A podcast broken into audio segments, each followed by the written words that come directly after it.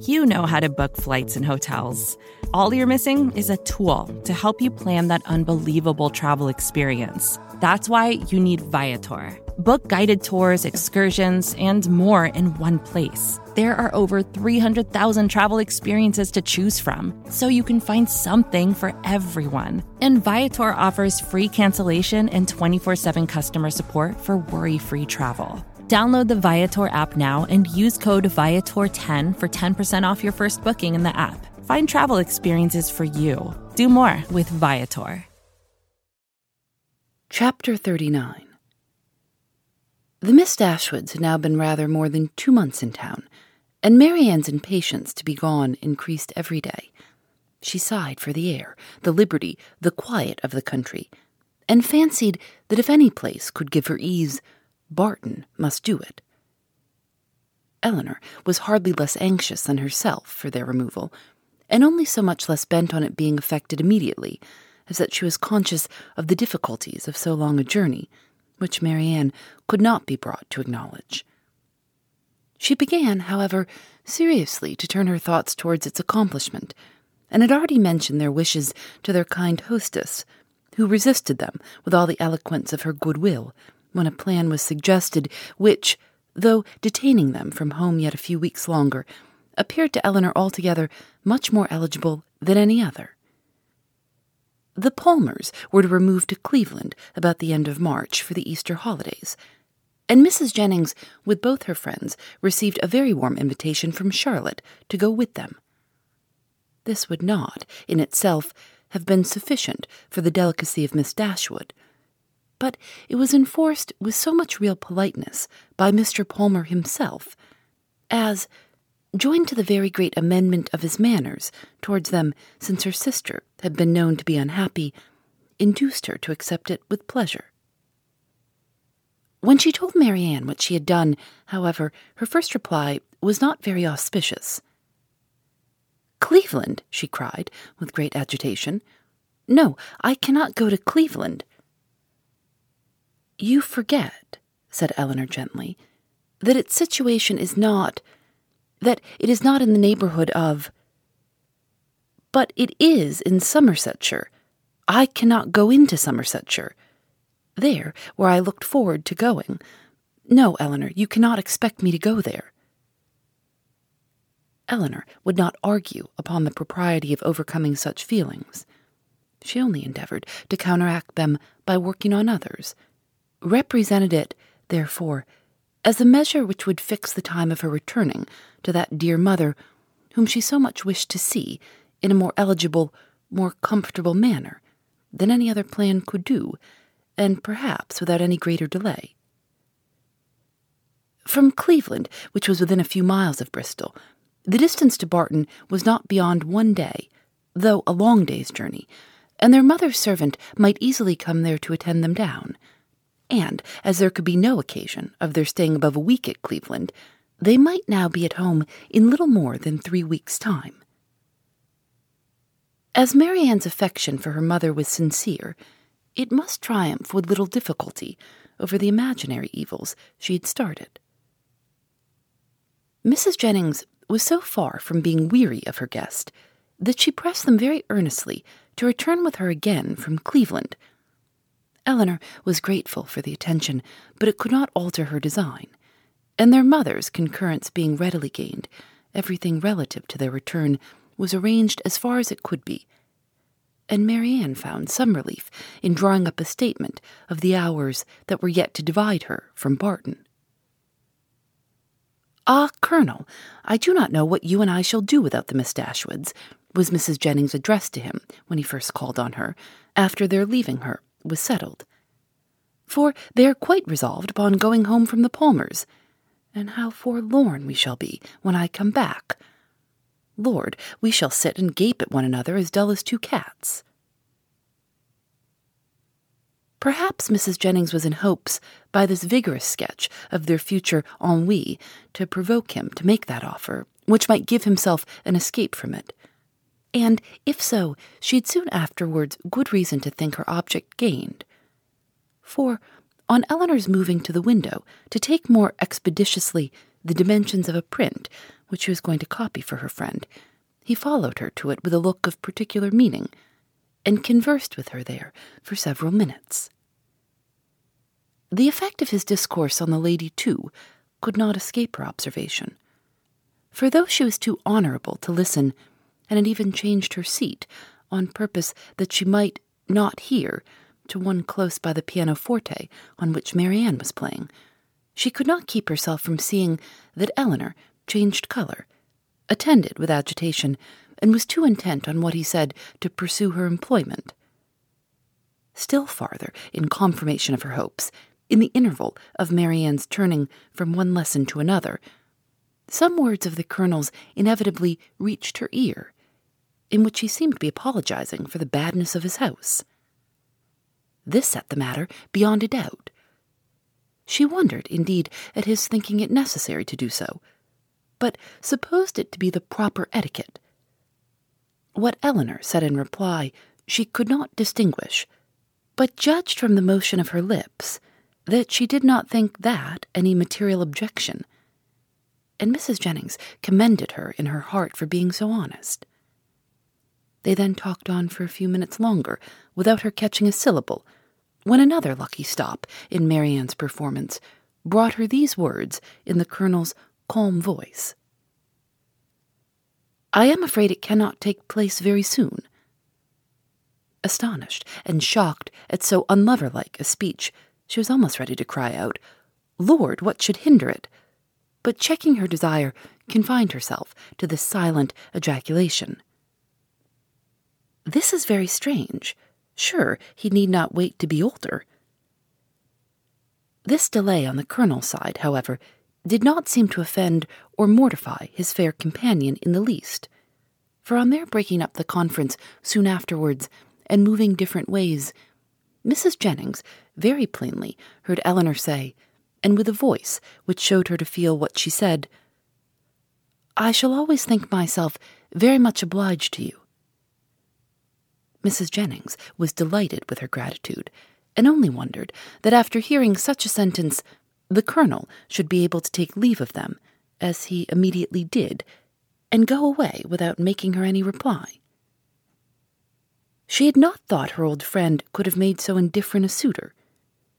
What had really passed between them was to this effect. I have heard, said he, with great compassion, of the injustice your friend Mr. Ferrars has suffered from his family. For if I understand the matter right, he has been entirely cast off by them. Have I been rightly informed? Is it so? Eleanor told him that it was. The cruelty, the impolitic cruelty, he said, with great feeling, of dividing or attempting to divide two young people long attached to each other, is terrible. Mrs. Ferrars does not know what she may be doing, what she may drive her son to. I have seen Mr. Ferrars two or three times in Harley Street, and am much pleased with him. He is not a young man with whom one can be intimately acquainted in a short time but I have seen enough of him to wish him well, for his own sake, and as a friend of yours, I wish it still more. I understand that he attends to take orders. Will you be so good as to tell him that the living of Delaford, now just vacant, as I am informed by this day's post, is his, if he think it worth his acceptance? But that perhaps, so unfortunately circumstanced as he is now, it may be nonsense to appear to doubt. I only wish it were more valuable. It is a rectory, but a small one. The late incumbent, I believe, did not make more than two hundred per annum. And though it is certainly capable of improvement, I fear not to such an amount as to afford him a very comfortable income. Such as it is, however, my pleasure in presenting him to it will be very great. Pray assure him of it. Elinor's astonishment at this commission could hardly have been greater had the colonel been really making her an offer of his hand. The preferment, which only two days before she had considered as hopeless for Edward, was already provided to enable him to marry. And she, of all people in the world, was fixed on to bestow it. Her emotion was such as Mrs. Jennings had attributed to a very different cause.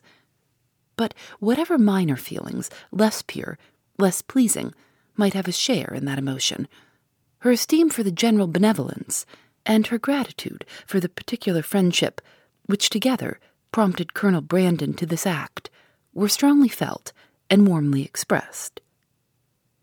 She thanked him for it with all her heart, spoke of Edward's principles and disposition with that praise which she knew them to deserve, and promised to undertake the commission with pleasure if it were really his wish to put off so agreeable an office to another. But at the same time, she could not help thinking that no one could so well perform it as himself. It was an office, in short, from which, unwilling to give Edward the pain of receiving an obligation from her, she would have been very glad to be spared herself.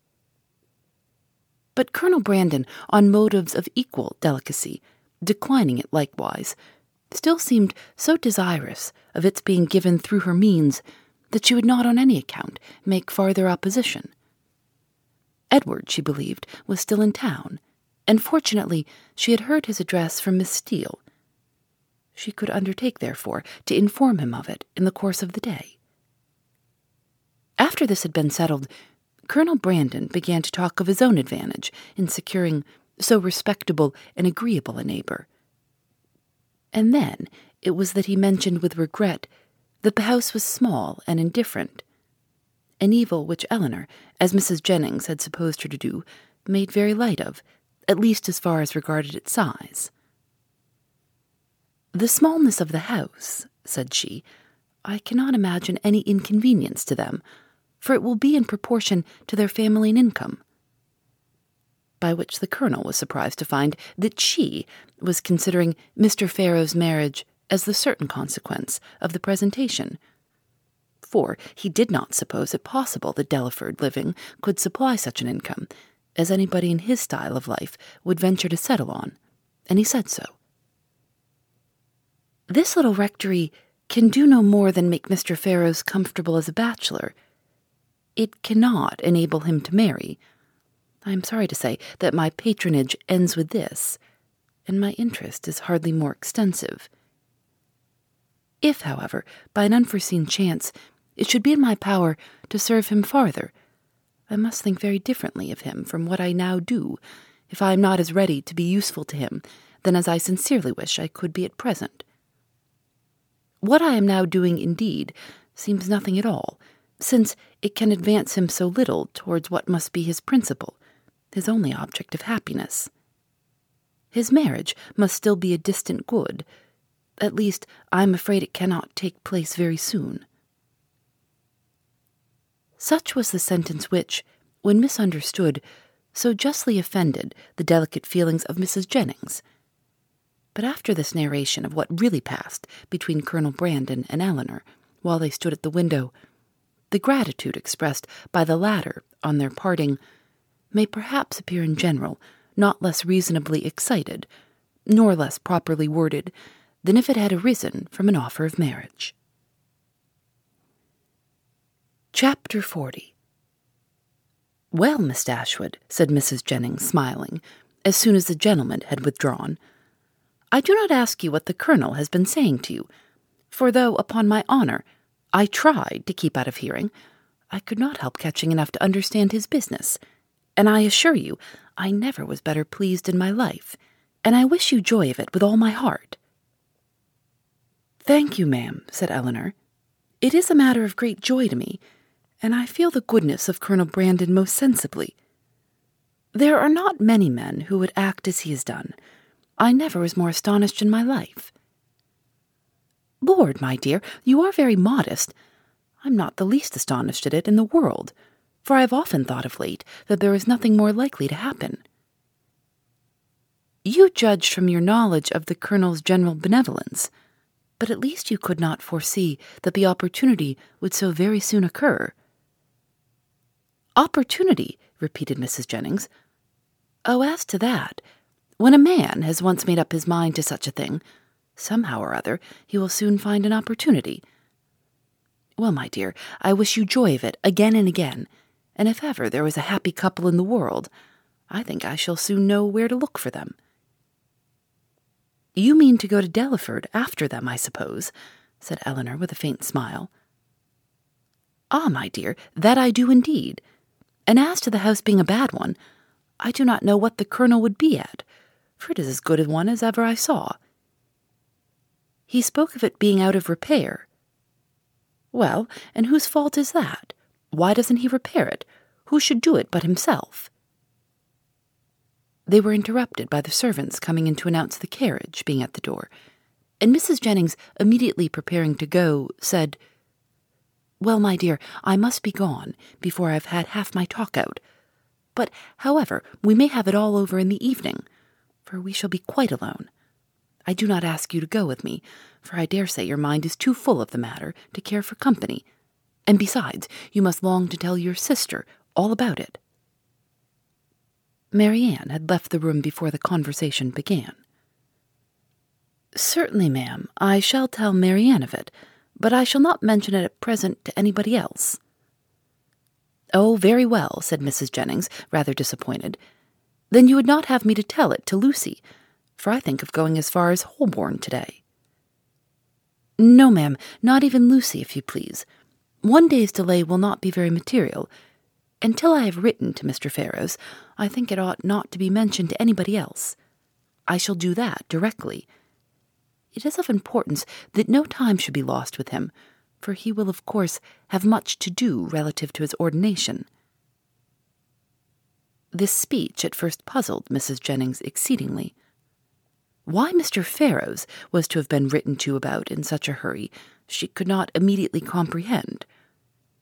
A few minutes' reflection, however, produced a very happy idea, and she exclaimed, Oh, I understand you. Mr. Ferrars is to be the man. Well, so much the better for him. Ay, to be sure, he must be ordained in readiness, and I am very glad to find things are so forward between you. But, my dear, is not this rather out of character? Should not the colonel write himself? Sure, he is the proper person. Elinor did not quite understand the beginning of Mrs. Jennings' speech. Neither did she think it worth inquiring into, and therefore only replied to its conclusion. Colonel Brandon is so delicate a man that he rather wished anyone to announce his intentions to Mr. Ferrars than himself. And so you are forced to do it. Well, that is an odd kind of delicacy. However, I will not disturb you, seeing her preparing to write. You know your concerns best. So goodbye, my dear. I have not heard of anything to please me so well since Charlotte was brought to bed. And away she went, but returning again in a moment. I have just been thinking of Betty's sister, my dear. I should be very glad to get her so good a mistress. But whether she would do for a lady's maid, I am sure I can't tell. She is an excellent housemaid and works very well at her needle. However, you will think of all that at your leisure. Certainly, ma'am, replied Elinor, not hearing much of what she said, and more anxious to be alone than to be mistress of the subject. How she should begin, how she should express herself in her note to Edward, was now all her concern. The particular circumstances between them made a difficulty of that which, to any other person, would have been the easiest thing in the world.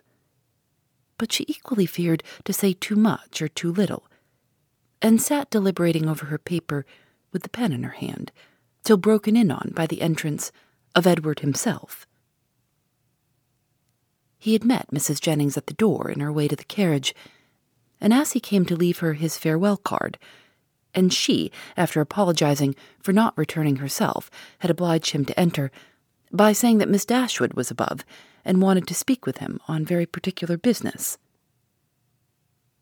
Elinor had just been congratulating herself, in the midst of her perplexity, that however difficult it might be to express herself properly by letter, it was at least preferable to giving the information by word of mouth when her visitor entered to force her upon this greatest exertion of all.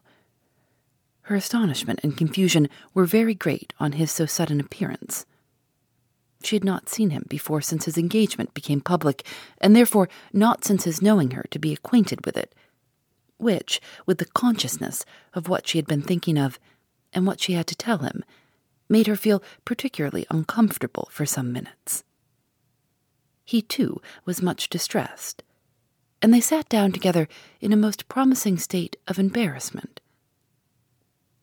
Whether he had asked her pardon for his intrusion on first coming into the room, he could not recollect. But determining to be on the safe side, he made his apology in form as soon as he could say anything after taking a chair. Mrs. Jennings told me, said he, that you wished to speak with me. At least I understood her so, or I certainly should not have intruded on you in such a manner. Though at the same time, I should have been extremely sorry to leave London without seeing you and your sister, especially as it will most likely be some time. It is not probable that I should soon have the pleasure of meeting you again. I go to Oxford tomorrow. You would not have gone, however, said Elinor, recovering herself, and determined to get over what she so much dreaded as soon as possible, without receiving our good wishes, even if we had not been able to give them in person. Mrs. Jennings was quite right in what she said. I have something of consequence to inform you of, which I was on the point of communicating by paper. I am charged with a most agreeable office, breathing rather faster than usual as she spoke. Colonel Brandon, who was here only ten minutes ago, has desired me to say that, understanding you mean to take orders, he has great pleasure in offering you the living of Delaford, now just vacant, and only wishes it were more valuable. Allow me to congratulate you on having so respectable and well judging a friend, and to join in his wish that the living, it is about two hundred a year, were much more considerable, and such as might better enable you to as might be more than a temporary accommodation to yourself, such, in short, as might establish all your views of happiness. What Edward felt, as he could not say it himself, it cannot be expected that anyone else should say for him. He looked all the astonishment which such unexpected, such unthought of information could not fail of exciting. But he said only these two words Colonel Brandon. Yes, continued Elinor, gathering more resolution, as some of the worst was over. Colonel Brandon means it as a testimony of his concern for what has lately passed, for the cruel situation in which the unjustifiable conduct of your family has placed you. A concern which I am sure Marianne, myself, and all your friends must share, and likewise as a proof of his high esteem for your general character and his particular approbation of your behavior on the present occasion. Colonel Brandon, give me a living. Can it be possible? The unkindness of your own relations has made you astonished to find friendship anywhere. No, replied he with sudden consciousness, not to find it in you, for I cannot be ignorant that to you, to your goodness, I owe it all. I feel it. I would express it if I could, but as you well know, I am no orator. You are very much mistaken. I do assure you that you owe it entirely, at least almost entirely, to your own merit, and Colonel Brandon's discernment of it. I have had no hand in it. I did not even know, till I understood his design, that the living was vacant, nor had it ever occurred to me that he might have had such a living in his gift. As a friend of mine, of my family, he may perhaps, indeed, I know he has, still greater pleasure in bestowing it. But upon my word, you owe nothing to my solicitation. Truth obliged her to acknowledge some small share in the action, but she was at the same time so unwilling to appear as the benefactress of Edward that she acknowledged it with hesitation which probably contributed to fix that suspicion in his mind which had recently entered it. For a short time he sat deep in thought, after Elinor had ceased to speak. At last, and as if it were rather an effort, he said, Colonel Brandon seems a man of great worth and respectability. I have always heard him spoken of as such, and your brother, I know, esteems him highly. He is undoubtedly a sensible man, and in his manners perfectly the gentleman. Indeed, replied Elinor, I believe that you will find him, on farther acquaintance, all that you have heard him to be. And as you will be such very near neighbors, for I understand the parsonage is almost close to the mansion house, it is particularly important that he should be all this. Edward made no answer, but when she had turned away her head, gave her a look so serious, so earnest, so uncheerful, as seemed to say, that he might hereafter wish the distance between the parsonage and the mansion house much greater. Colonel Brandon, I think, lodges in St. James's Street, said he soon afterwards, rising from his chair. Elinor told him the number of the house. I must hurry away, then, to give him those thanks which you will not allow me to give you, to assure him that he has made me a very, an exceedingly happy man.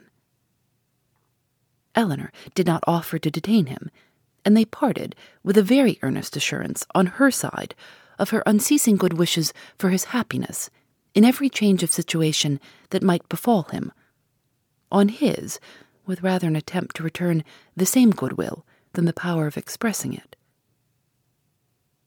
When I see him again, said Elinor to herself as the door shut him out, I shall see him the husband of Lucy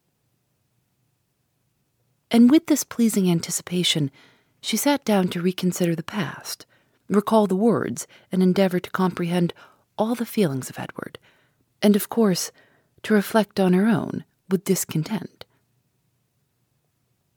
When Mrs. Jennings came home, though she returned from seeing people whom she had never seen before, and of whom, therefore, she must have a great deal to say, her mind was so much more occupied by the important secret in her possession than by anything else that she reverted to it again as soon as Elinor appeared.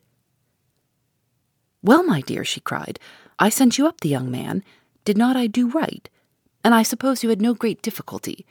You did not find him very unwilling to accept your proposal. No, ma'am. That was not very likely.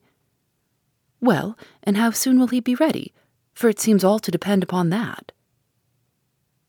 Really, said Elinor, I know so little of these kind of forms that I can hardly even conjecture as to the time, or the preparation necessary. But I suppose two or three months will complete his ordination. Two or three months, cried Mrs. Jennings. Lord, my dear, how calmly you talk of it. And can the colonel wait two or three months? Lord bless me, I am sure it would put me quite out of patience.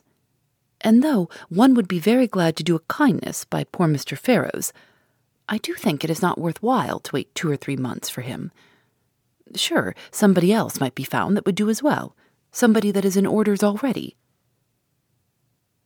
My dear ma'am, said Elinor, what can you be thinking of? Why, Colonel Brandon's only object is to be of use to Mr. Ferrars. Lord bless you, my dear. Sure you do not mean to persuade me that the Colonel only marries you for the sake of giving ten guineas to Mr. Ferrars.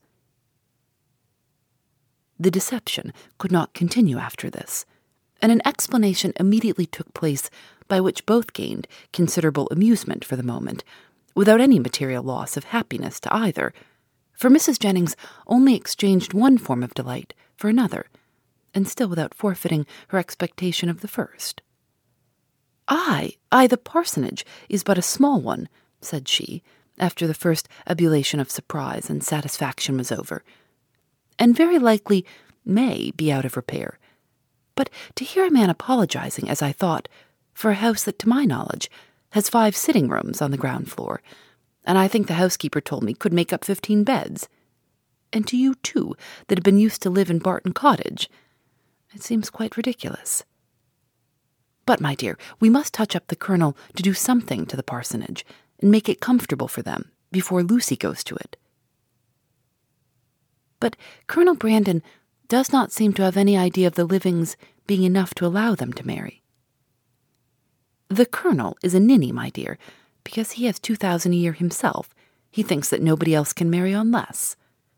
Take my word for it, that if I am alive, I shall be paying a visit at Delaford Parsonage before Michaelmas, and I am sure I shan't go if Lucy ain't there.